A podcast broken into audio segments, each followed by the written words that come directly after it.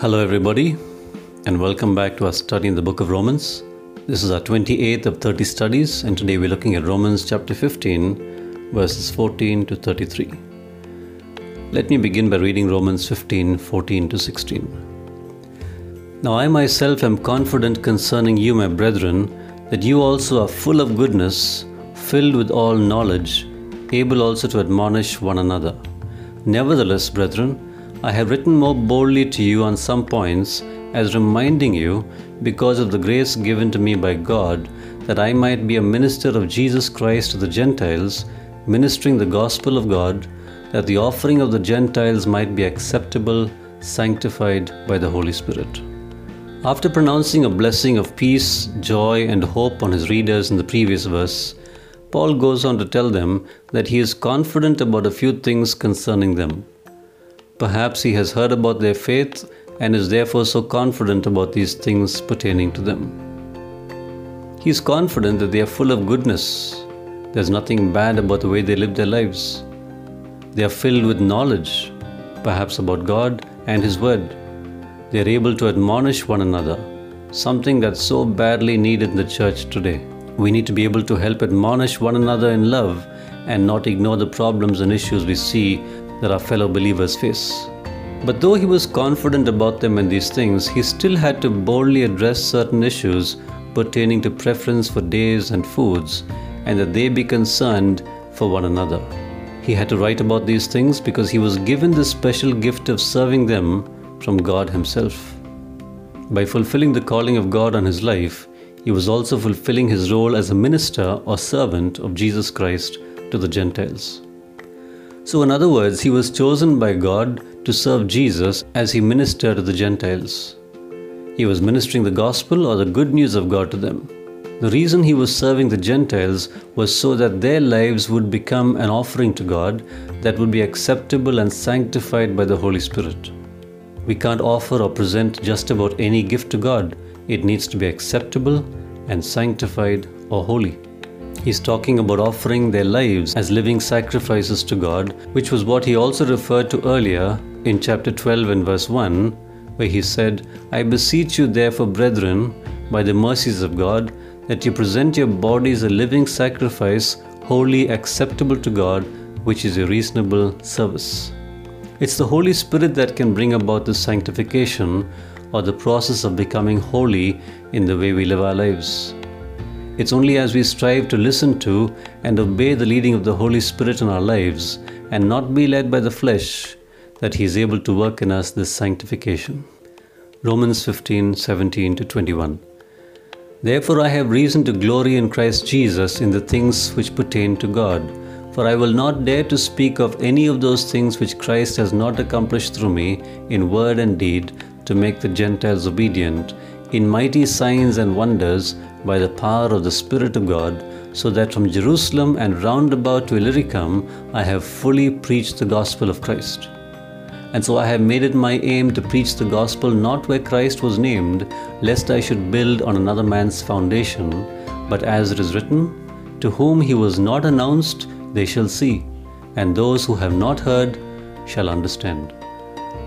Paul then says that he has reasons to boast about Christ in matters pertaining to God. Before he came to know Christ personally, he rejected Christ. But now he boasts about Christ because he has come to know that without Christ there could be no relationship with God. Christ is the door into this relationship. He goes on to say that he doesn't want to go into detail to talk about the things that God has accomplished through him, both in word and deed, in his ministry to the Gentiles. He seems to be saying that the Lord, through the power of the Holy Spirit, used him powerfully to share God's word, which was followed by signs and wonders that served to authenticate his message as he reached out to the Gentiles all the way from Jerusalem to Illyricum, where he had fully preached the gospel and helped them come to obedience to the faith in the gospel of Jesus. He adds that he made it a point to share the gospel only in places where the gospel was not already preached, lest he build on someone else's foundation. By this, he means that whoever shares the gospel with somebody should also be involved in building up those who come to faith in Jesus. That's discipleship. He didn't want to go and build on somebody else's work. He then goes on to quote from Isaiah 52:15 where it says, "To whom he was not announced they shall see, and those who have not heard shall understand." This is another reference to the fact that the Old Testament did talk about the Gentiles being saved. The Gentiles had not heard about the invitation to come to faith in God until Jesus came into the world, though it was always part of God's plan to include them. But despite that, they also saw the truth, and though they had not earlier heard about it, they understood it when they heard it. Romans 15 22 24. For this reason, I also have been much hindered from coming to you.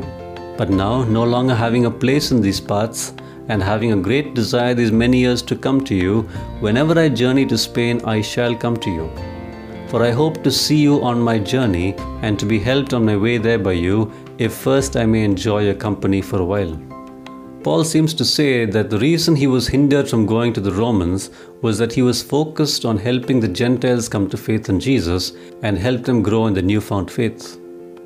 He then adds that his work in the places he lives is accomplished, and he then wants to fulfill the great desire that he had for many years to go to Rome and visit them. His plan is to visit them on his way to Spain. His desire is that he will be helped in some way by the Roman believers whilst there, but it was also his desire to spend time with them and enjoy their company for a while. Paul seemed to be a very relational person for whom people meant a lot. He did not emphasize on work over people, but saw his time with people as important as his work with them. Romans 5:25 to 29. But now I am going to Jerusalem to minister to the saints, for it pleased those from Macedonia and Achaia to make a certain contribution for the poor among the saints who are in Jerusalem. It pleased them indeed, and they are their debtors. For if the Gentiles have been partakers of their spiritual things, their duty is also to minister to them in material things. Therefore, when I have performed this and have sealed to them this fruit, I shall go by the way of you to Spain. But I know that when I come to you, I shall come in the fullness of the blessing of the gospel of Christ. But before he made the trip to Spain, he had another trip to make, and that was to go back to Jerusalem to serve the saints or the believers there.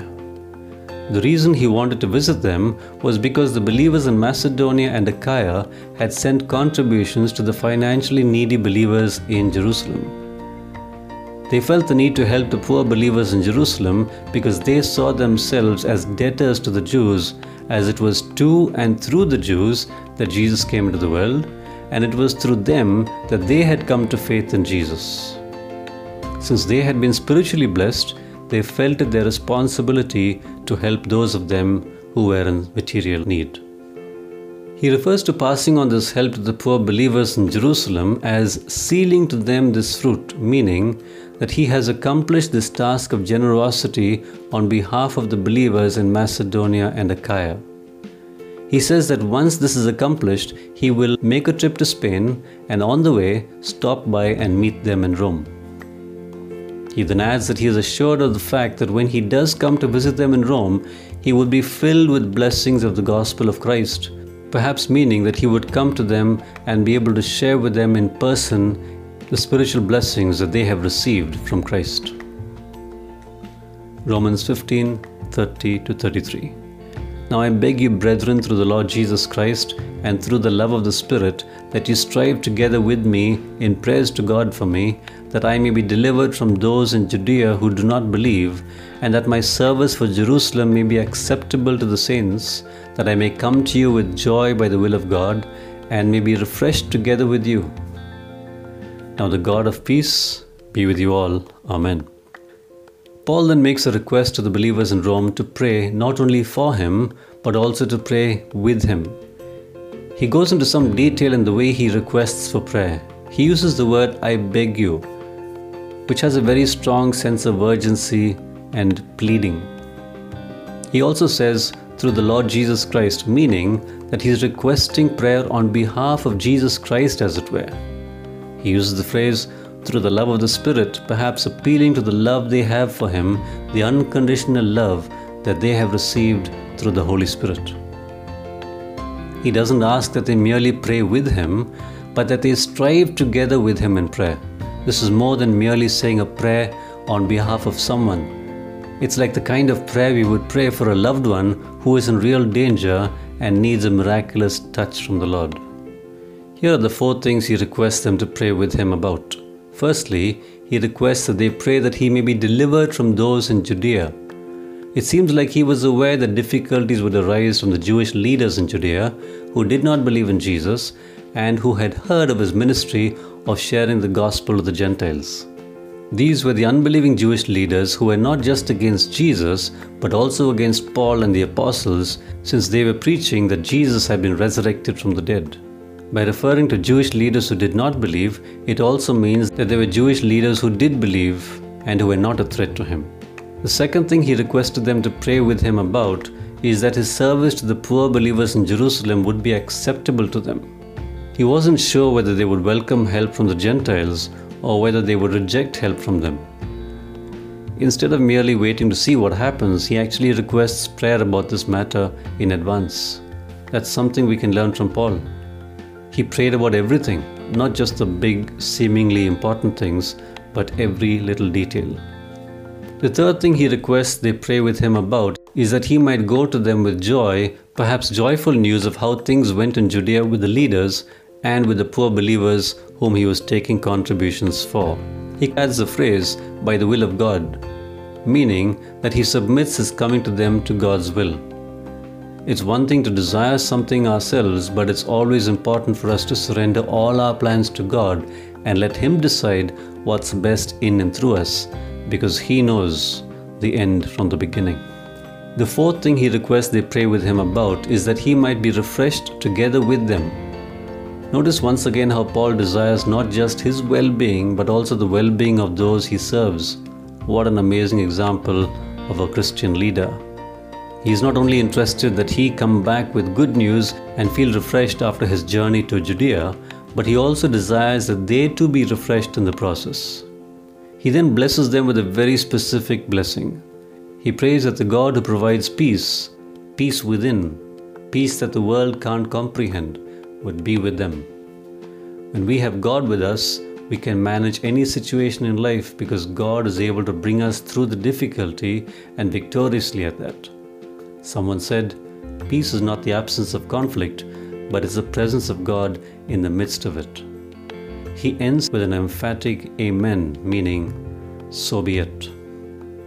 If you are blessed by the study, please share it with others. God bless you and have a good day or night.